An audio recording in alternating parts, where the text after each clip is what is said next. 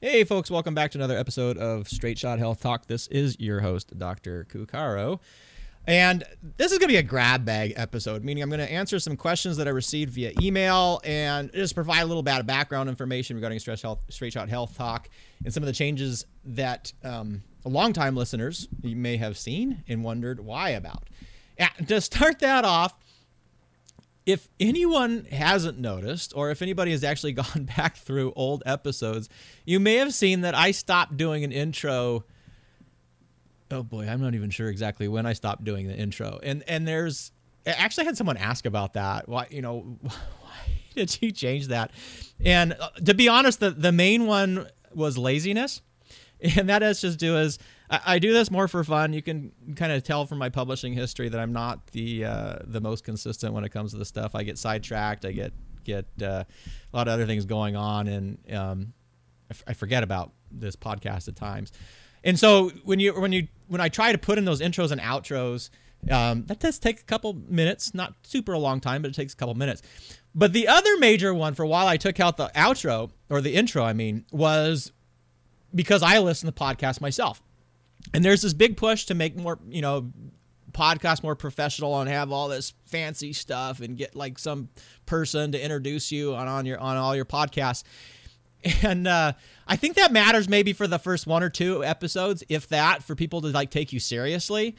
Um, but after that, it gets really annoying. And what I have found myself doing is when I listen to these podcasts, it's the same damn thing every time. So I just skip over it every single time. So I thought, hey, this is not meant to be some super serious podcast. We're talking about serious subject matter, absolutely, but this is not uh, you know 60 minute news or anything like that. So this is certainly not re- taking fifty thousand dollars of of budget to produce this thing. Uh, so I figured well, the easiest way is just to not do the intro anymore. You know who I am. I briefly announce who I am. I talk about briefly what the episode is, but you don't have to have all this fancy music or anything else. If for someone, for some reason out, someone out there thinks that we need to incorporate that, absolutely let me know. And uh, if there's, if if if I'm wrong about this, and people absolutely love hearing the same intro over and over and over again, I will try to reincorporate it back into Straight Shot Health Talk. Hopefully that is not the case though. Um, other things. So I, if if you sign up for the emails at straightshothealth.com, uh, one of the first questions I do ask you there is why that you you signed up, and so I kind of want to just kind of go through those a little bit and provide not saying people's names, but providing some insights that may or may or may not have been able to touch on when I respond to those, uh, and just kind of keep some really important things out. So the first one here, this was from actually not that long ago. And this person was when I originally signed up at your website, I was interested for other people in my life and just as a way of furthering my own knowledge. Since then, I had a canoe accident that left me with pain that I felt almost every day for almost five months now. I went to acupuncture, chiropractor, and uh, uh, physician. Nothing has lasting results. So, yes, I'm personally interested in how to get rid of pain once and for all. Um, this is again i talk about pain a lot. I probably should have focused the podcast uh, more specifically in giving it a pain related name so that it comes up on itunes as a pain podcast. Um, but i didn't do that unless maybe someday i'll, re- I'll reframe it. But uh, there, there's a lot of questions about how do i get rid of pain once and for all? And i want to kind of flip that question on the head. I think I, I, I get confused on what i've actually published or not. Maybe it doesn't matter um, because it's always good to hit things up again. But the goal, when it comes to pain specifically, when we're talking about pain, the goal when we're talking about pain and this huge big construct of your life is not to get rid of it. Pain, we've evolved or we were designed, whatever your beliefs may be. But from an evolutionary standpoint, Pain has a purpose. It protects us. And if you didn't experience pain, you would lose a massive protective element in your life. Just think about that. You would no longer know if you got scratched, whether you had a broken bone, whether you had an infection. Uh, you wouldn't take care of yourself. You would um, be significantly more likely to die. If you if you think of there's a couple of conditions that interfere in our normal pain protective system, particularly on the, along the sensory aspect, one of which being leprosy. And what leprosy is, you know, people have these views from, you know, the first time I think I saw leper was in the movie Ben Hur with Charlton Heston, uh, that that leprosy causes your body to rot off, and that is not the case at all. What leprosy is, is it's a it, it damages small sensory fibers out in your body. The, the the the nerves that send information up to the brain. And as we know from the pain triangle, if you do not have that sensory information coming up, then just like a fire, if you disrupt the fuel source, it becomes very, very difficult to produce pain from that or using that fuel source. Okay, you can still experience pain, but you cannot. Uh, it becomes much more. You, you don't. It, it's harder to use that particular type of sensory information from the body in order to create an experience of pain. Okay, so what happens when people have leprosy is they get small scratches, cuts and and damage to their tissues. And we have to remember that the purpose of our of our skin and those protective that it's a giant protective membrane designed to keep stuff out of our body and to keep water and fluids in our body, right? If we didn't have skin, we'd be in a lot of trouble. We'd be like amoeba running around out in the out in a pond somewhere.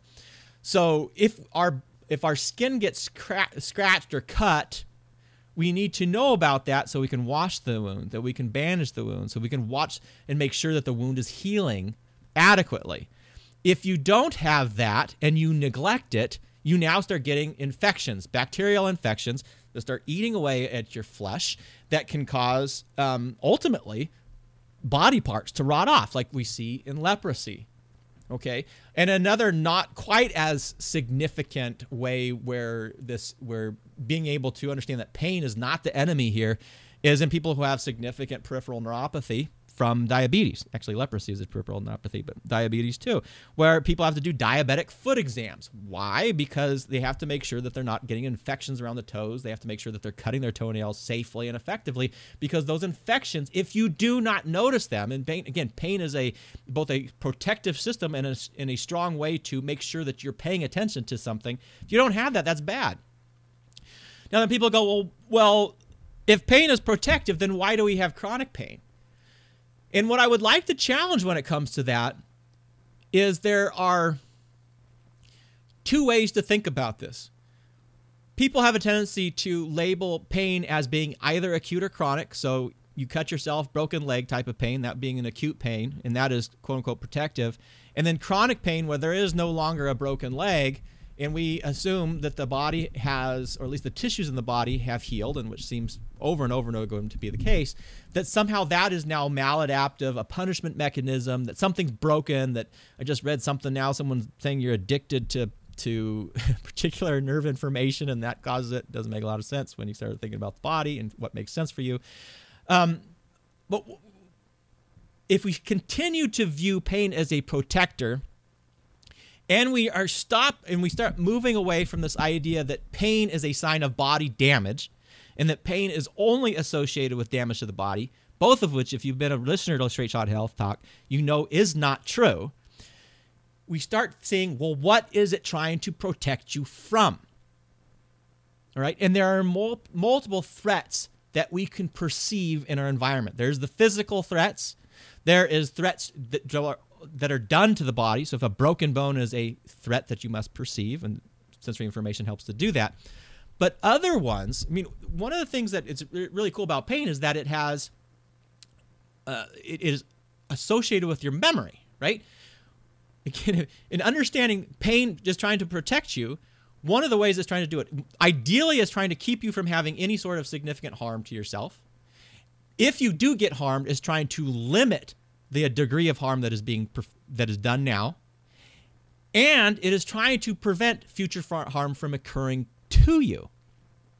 Right? So how it does that is it has a strong interplay with memory. If you have touched a red hot burning stove when you were 3 years old, you are significantly less likely to touch a red hot burning stove in the future because you're going to feel that heat before you touch it. You're going to have that memory of what occurred before. And because of that painful memory, you are not likely to touch it again. So it's a protection. Now, in chronic pain, interestingly though, we have to look at a, we have to do a little bit wider net at what those potential threats or perceived threats it could be protecting us from.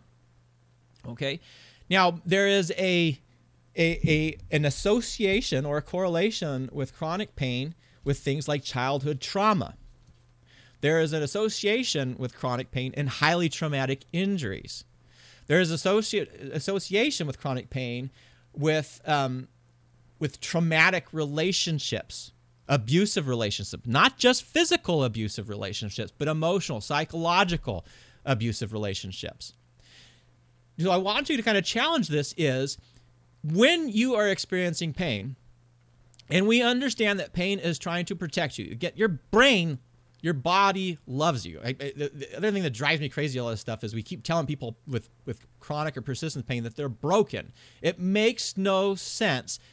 Almost every sort of physiologic process in the body uh, that we have diseasified in a lot of ways, shapes, or form is generally a process of taking something that was designed to be protective and extending it beyond a, a range. Now, some people will say, well, that no longer is effective. And I would say, no, it's because we don't understand why that is occurring. And it makes more sense to understand so we can redirect it and return it back to where it's supposed to be, but not to see it as that we are permanently damaged or permanently broken or that chronic pain is a, is, is a, is a persistent state that there's nothing you can be done about. So, what I would say is if you have pain, whatever the case may be, the first thing to do is you you go through the circles. I'm going to call these the circles of protection. The first one is the physical realm. Have I had an injury?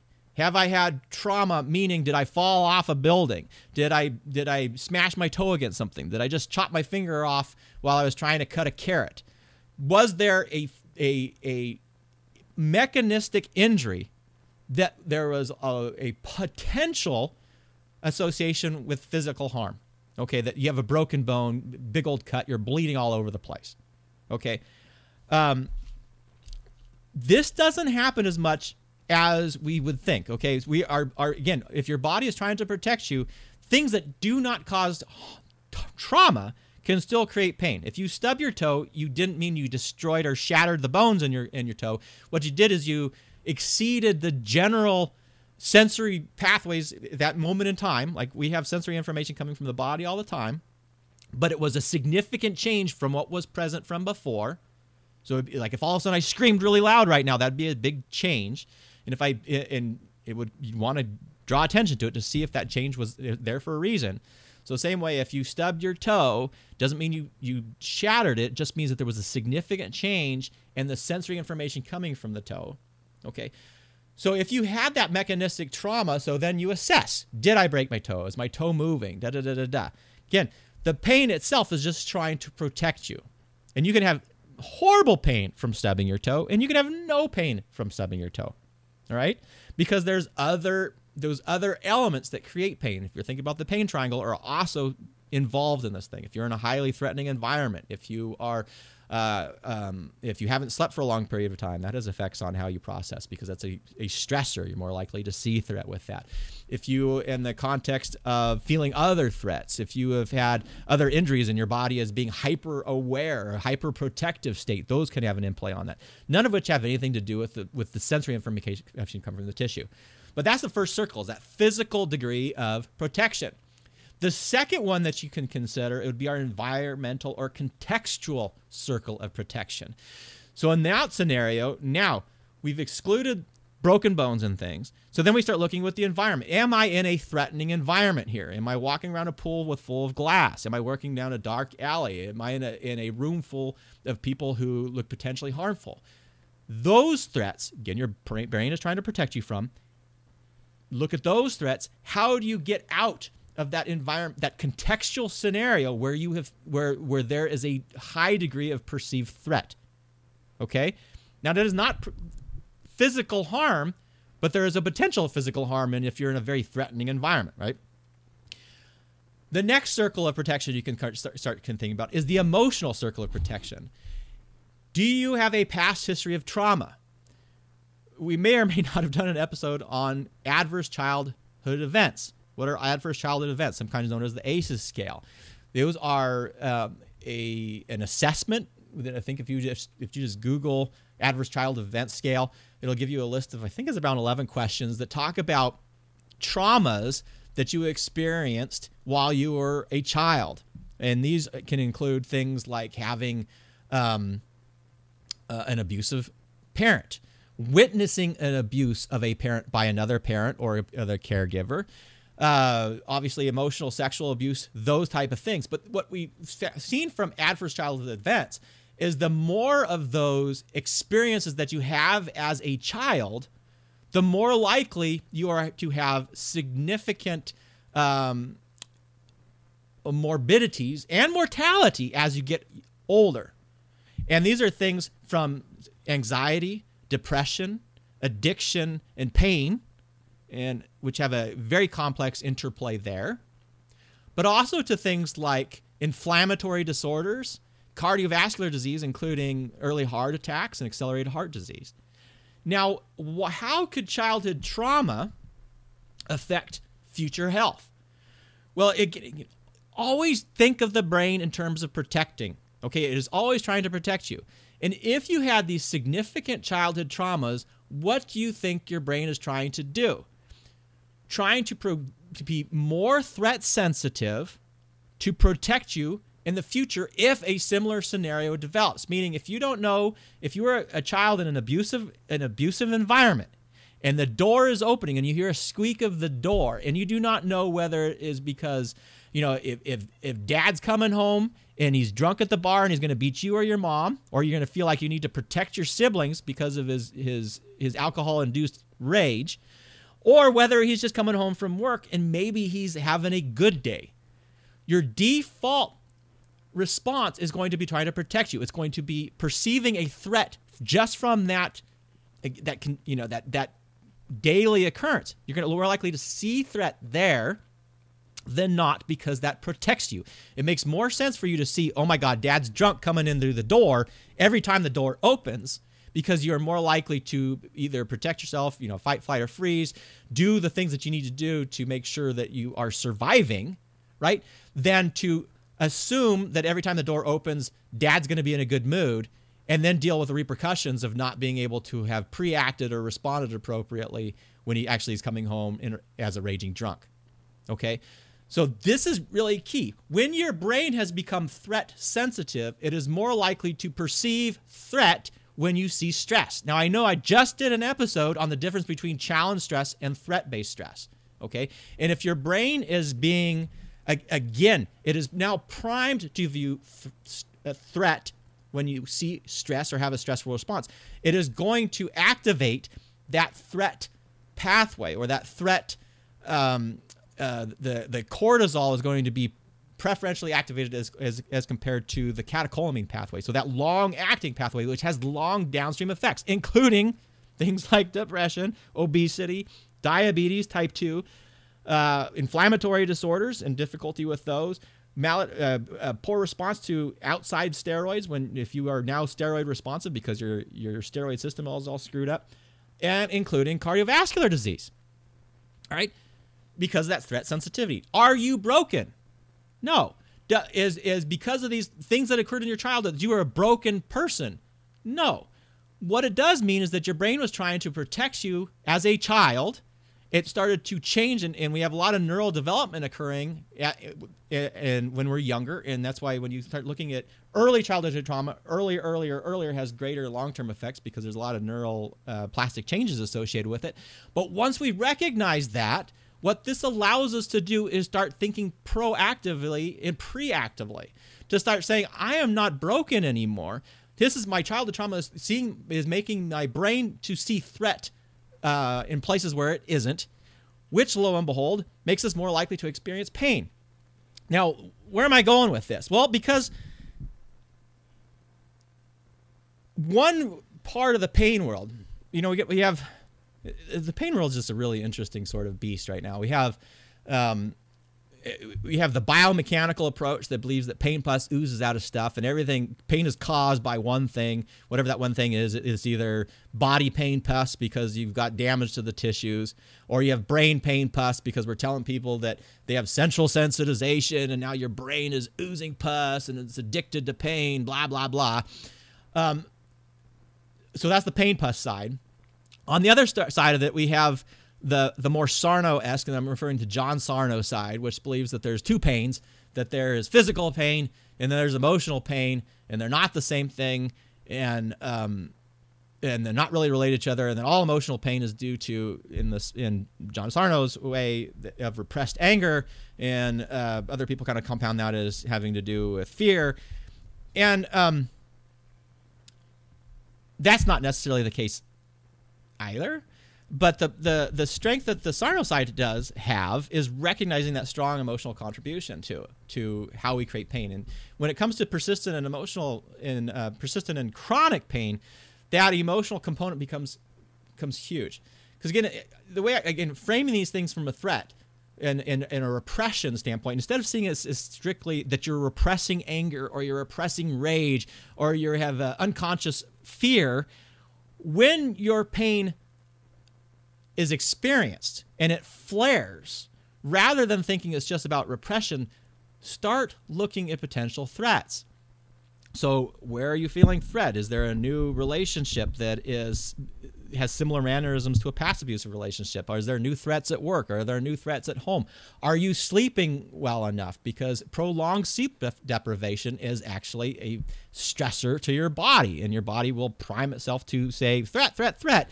And if you're sort of wired to to experience a um, if you have one particular pain and the one I'm most typically thinking about is low back pain that seems to flare and oftentimes seems to flare when there's a stressor that back pain isn't a sign that your back is disintegrating or is damaging what it is is your brain trying to protect you from something from some potential threat that it is concerned about right so when the absence of you have not had any trauma, you haven't fallen off a building, you haven't had anybody hit you with a baseball bat, and your back pain flares, the first place I would start looking at is where else am I feeling threatened by?